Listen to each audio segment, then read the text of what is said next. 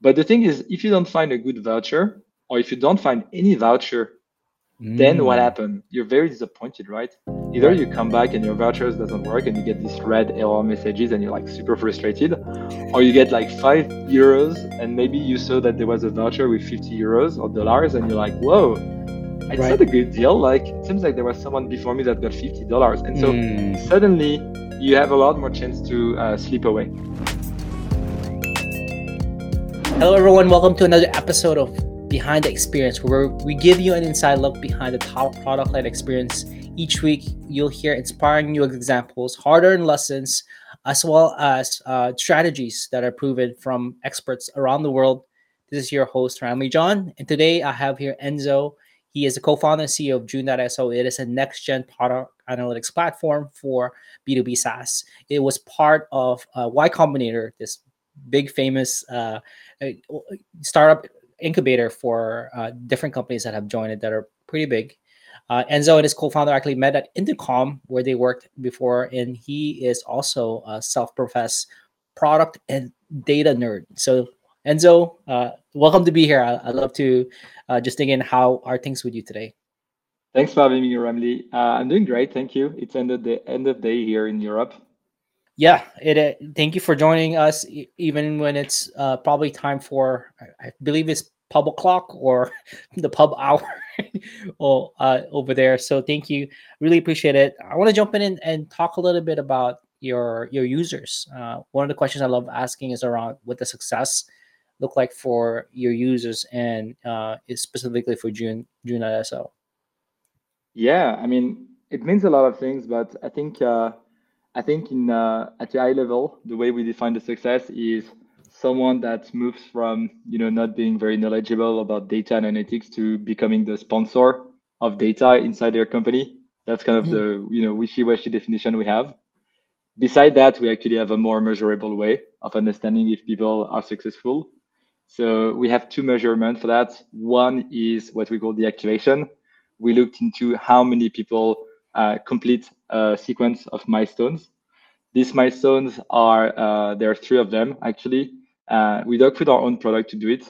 So one thing we look at is whether uh, companies set up their account. So whether they connect a data source. That's step one. Step two is what we call the aha moment. We look into whether or not they uh, open 10 of uh, the dashboard or reports that we have inside the product in the first week. And the third piece, we look into whether or not they enable a communication channel within our tool to get notified on an ongoing basis about you know the updates about their their data and metrics. If they complete the three, they're like extremely successful. If they, they Mm. complete two, they're they're kind of already activated for us.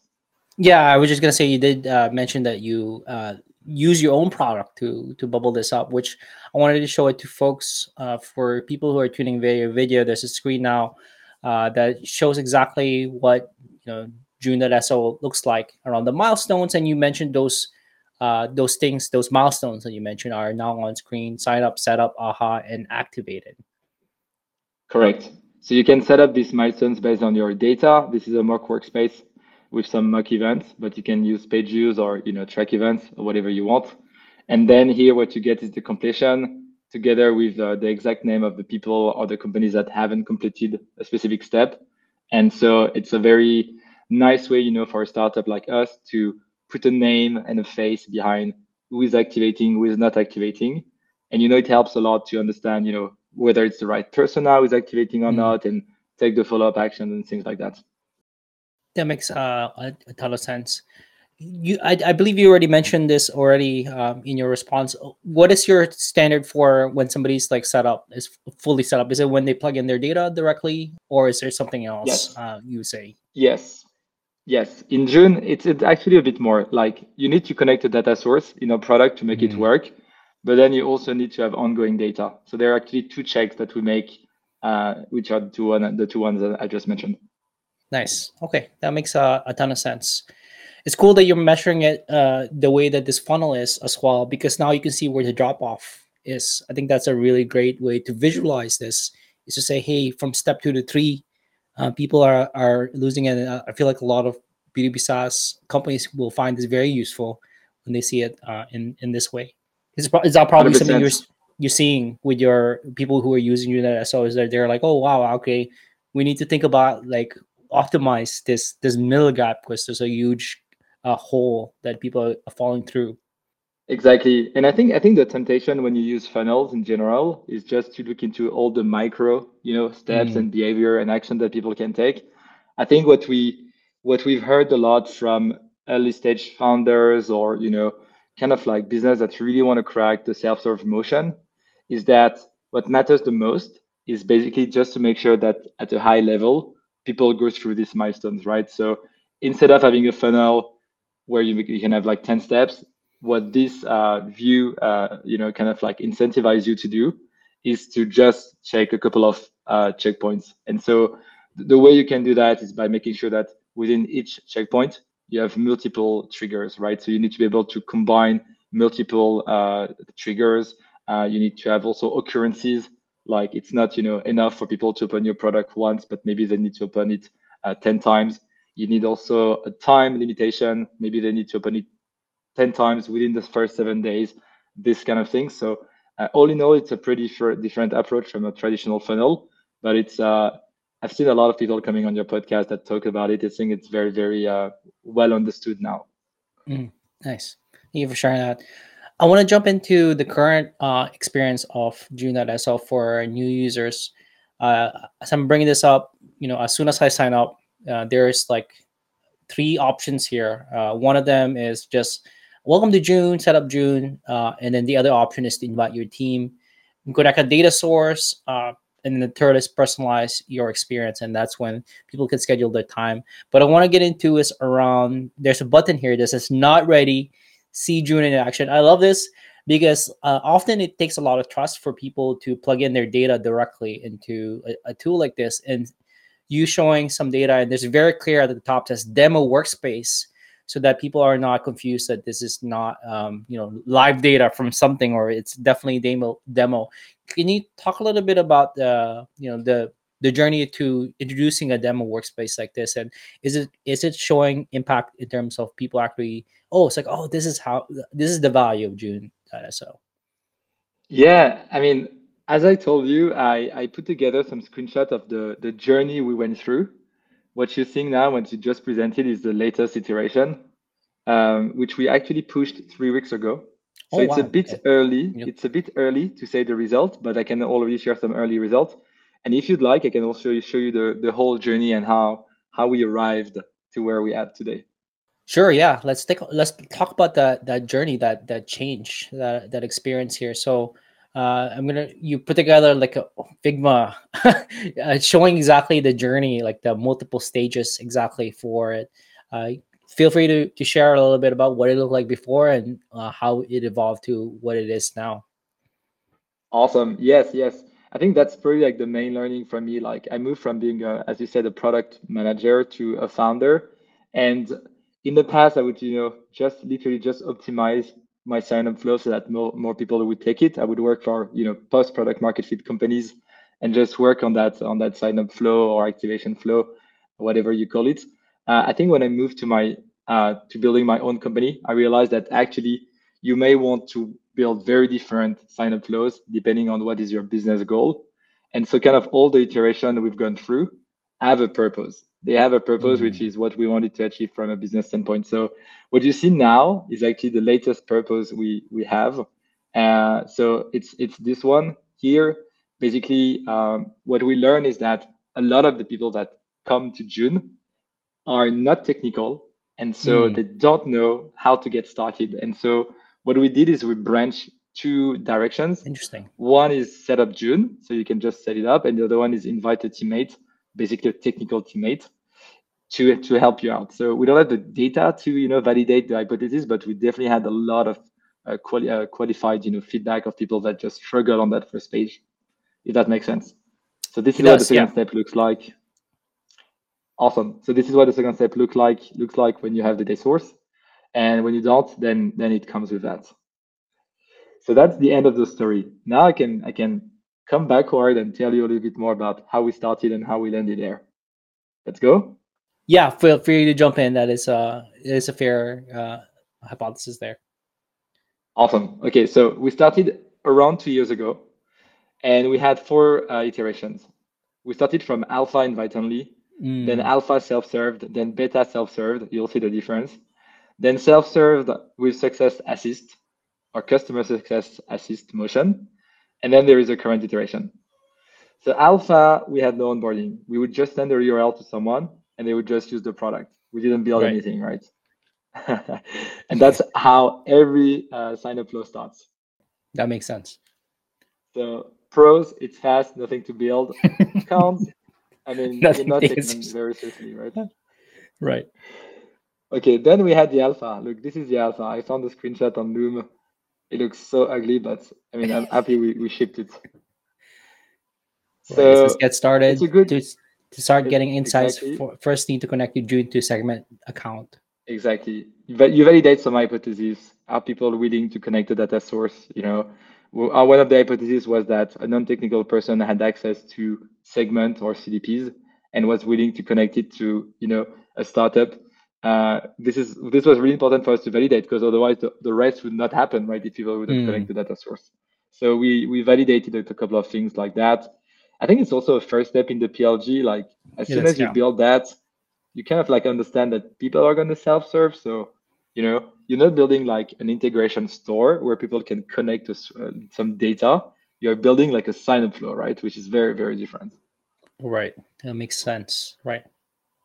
So, then the beta is here. Look at that, gorgeous, right?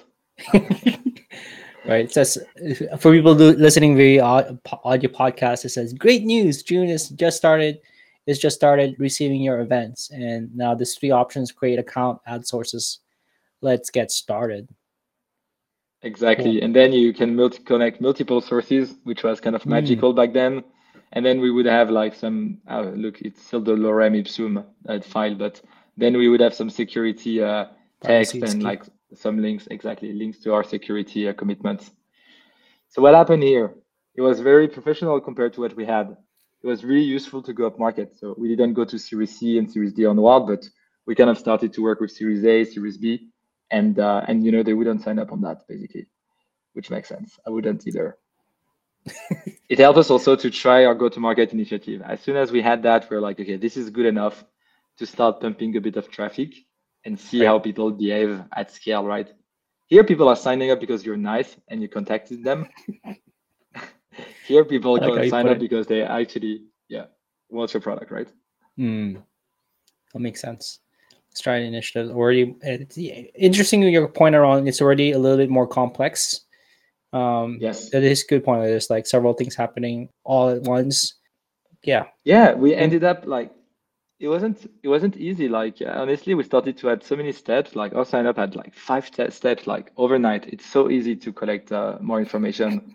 You know, and there's always someone in the room saying like i need a job i need a title i need a company vertical i need you know whatever whatever and so we had these crazy questions like one of the questions we had was how much experience do you have with data which is right. completely completely pointless right hmm. for us it was at least so that's iteration number three number four is the success assist so it's what you said earlier where basically you can book a call hmm.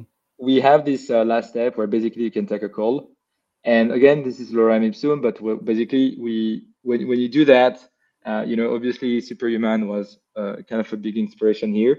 When you do that, you want to explain to the user why they get value to opt in in a, in a, in a call, in the onboarding call with you. What are they going to get out of it?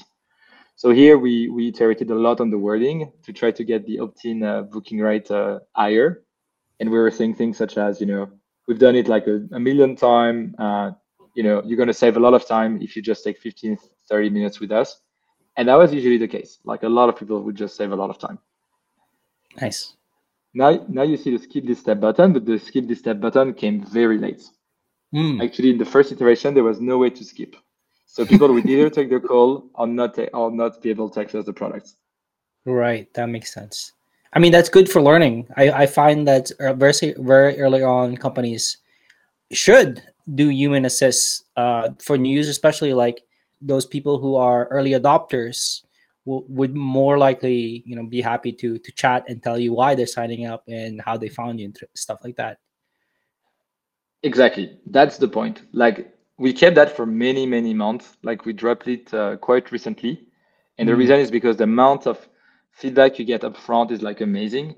Plus, it's much harder to convince someone to give you some feedback after they start using your product than Mm, bef- that's before, true. right? And you can you can always justify and say there is a reason why you know uh, they should talk with you. And and in fairness, like there is a lot of people to whom we added value. I would say the majority. So it was it was pretty nice iteration. I think we we, we got a lot of value from it. Hmm. So what's next? The next is we allowed people to connect to the product if they didn't book the call. So instead of sending having the skip the step button, when people wouldn't book the call, we would uh, reach out to them and say, "Hey, you know, we understand you don't have the time. Here's the link if you if you want to book the call now, and if you don't, then here is the the email. Um, here's a link, a direct link to access the product." And this is kind of the best of both worlds because you have the people motivated to take the calls and give some feedback that will up in a call with you, while you know the more sophisticated one or the one that don't have the time or maybe are not native speaker English, things like that, they're going to be very happy to just you know uh, use the direct link. That So that sense. that is the iteration. Yeah, I think I think that's where a lot of companies have landed.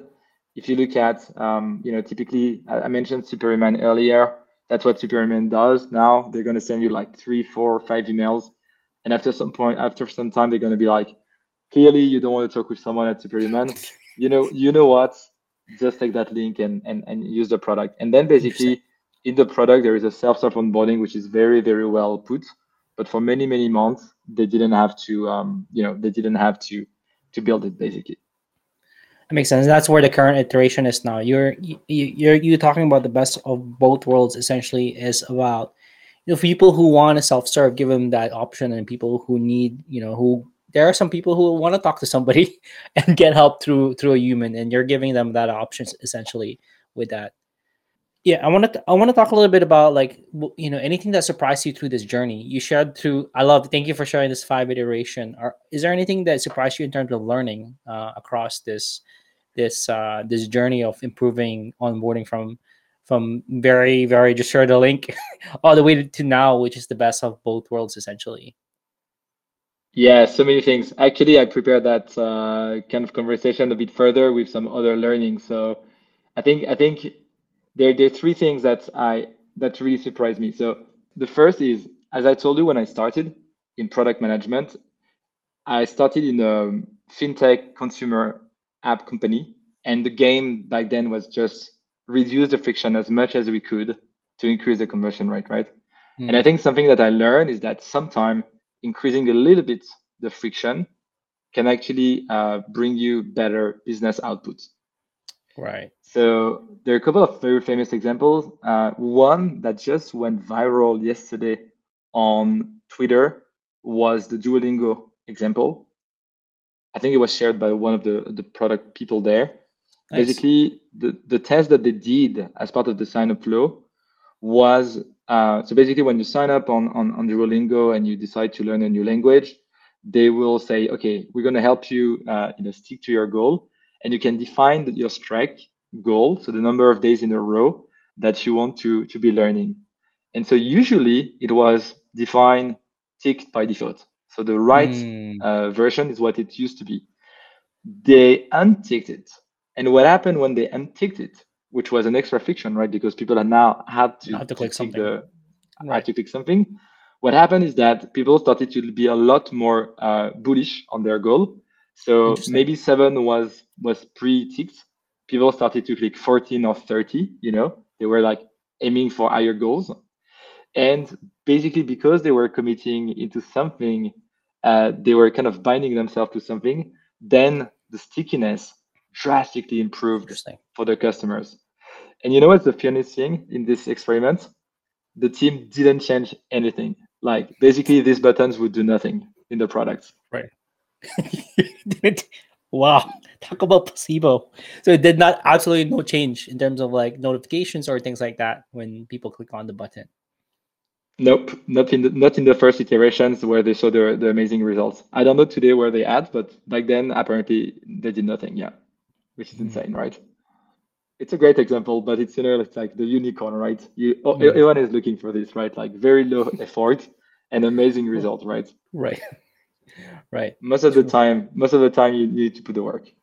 Mm. That that's another one. Like, I mean, we put the call in June. Like when we started June, I was like, we're never gonna put an onboarding call, right? Like it's so much friction. And honestly, I reconsider I reconsider this one just because you can deliver so much value in an onboarding call. Uh, we have people that come to us and they're like, yeah, I'm like, you know, we're five people. We try to reach product market fit. How do we do? And we're like, okay, so you can actually find your persona with analytics. Did you know? Just look into the most active people and their profile, and you're to find a pattern. And people are like, whoa, that's amazing, right? And they would never know that if uh, if they wouldn't take the call with us, or uh, there would be no way that we could educate so many edge cases in the product, especially on the first experience, right? So there is definitely a lot of, a lot of value there. And I have a last learning coming from my last job. So before Intercom, I used to work for e-commerce company. And one of the things that the company found out, it wasn't my team, it was the A/B test team. They found out that a visible voucher was reducing the Mm. completion rate of a checkout. So this is not a sign-up flow, but it's still a, a workflow, you know, uh, with steps. Basically, what happened when you show voucher field too visible, a lot of people have a FOMO. They're like, I don't have a voucher, and so they start to go on internet and they start Right, to look for Google. coupons. Yeah. Yes, I do and that. so they don't find you do that. Great. Uh, a lot of people do that. Now there are Chrome extensions for that. But the thing is, if you don't find a good voucher, or if you don't find any voucher, then what Mm. happened? You're very disappointed, right? Either Right. you come back and your vouchers doesn't work and you get these red error messages and you're like super frustrated, or you get like five euros and maybe you saw that there was a voucher with 50 euros or dollars and you're like, whoa, it's Right. not a good deal. Like it seems like there was someone before me that got fifty dollars, and so Mm. suddenly you have a lot more chance to uh, slip away, slipped away. Mm. So what this company did, which was really nice, is uh, they kept the voucher field. Of course, you don't want to uh, not have it, have any, but they kind of hided it just a little bit, so people that were Mm. seeking for it would find it, but people that didn't really care who wouldn't see it. Interesting. And That that's what I call the that's called why, but that's what I mean by when I say that the value isn't always what you think. Mm. That makes sense. Love And that. I have a last learning if you want. Yeah, I love it. Or Let's let's talk on. about it. It's Yeah? ri- rippling effect. It's a rippling effect. Okay, this is my first uh, experience in the in a fintech company in Berlin. So this is quite interesting because basically what we realized is that there was one step which was about completing your postal address to get delivered a physical credit card. Right. And when we look at the funnel, the activation funnel, there are clearly a big drop at this step. Mm. And so we we were thinking like, okay, we need to iterate on this postal field. It's too complex. People don't understand it. And the reason why people don't, didn't understand it, to give you more details, is because there were so many countries you could be from, and actually the Right. fields don't look the same depending on the countries. Like we don't have the same language when it comes to postal addresses. And so when we started to dig into that and try to increase the completion rate, what we actually realized is that a lot of people actually miswrote the address because of the way the field was organized. Right. And so a lot of people were receiving the card at the wrong address. Oh no. Yes. And the problem is that as a fintech company, you're paying every time you generate the card. You pay it to MasterCard like, you know, I don't know, four or five dollars back then. Mm. And so this had like a huge pro I mean huge impact on activation, obviously, because if people don't receive the card, they can't activate and start using it. But it was actually super expensive for the company. And it's one it's one of the time where I realized that sometime when you work on this activation flow or onboarding flow, uh, whatever you call it, it's it can have like a drastic business impact or company level impact, even though you haven't suspected it at all. Right. That is so good. Yeah. What was the solution for this one in terms of like? I mean, I guess you don't have to reorganize the fields based on the person's location. Is that is that how you um, figure this out? Hmm. Correct. On the first step, you you define on the first step you define your language and then you define your country. In the was the second step of the sign up flow, and as soon as you define the, the the the country, then we would adapt the way the fields are called and named uh, accordingly. So, for instance, in Germany, here what you see the CO, which is the optional field, it's Mm. almost compulsory. Like the only way the post person finds you is with it. Whereas in France, like most people will not feel it. Like usually you have a, an address and a floor, and I mean, you don't mm. even need the floor. You just give your address and that's enough. Not in Germany. Interesting. Well, uh, this thank you for sharing all all all of these learnings. In terms of like, what are you excited to try out next? Um, you know, you're now in the realm of best of both worlds. Are, are is there anything else you're excited to try out for future iterations of this experience that you can talk about? Yes. So, I mean, for the onboarding flow, I think uh, right now what I'm really excited about is so we, we are product led, but we start to have a couple of enterprise uh, companies, you know, coming in. So now the very interesting thing for us is like, how do we handle these enterprise deals? Because mm. as you said, a lot of people just expect to talk to you, right? They want to mm. talk with you. So one of the things we do is, of course, like you know, people can talk to us on our on our pricing page.